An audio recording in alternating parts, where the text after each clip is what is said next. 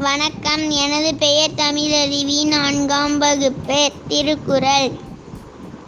பொறிவாயில் ஐந்தவித்தான் பொய்தீர் ஒழுக்க நெறி நின்றான் நீடு வாழ்வார் பொருள் ஐம்பொறிகளின் ஆசைகளை விட்ட இறைவனின் பொய்யில்லாத ஒழுக்க நெறியில் நின்றவரே நீண்ட நாள் வாழ்வர். நன்றி.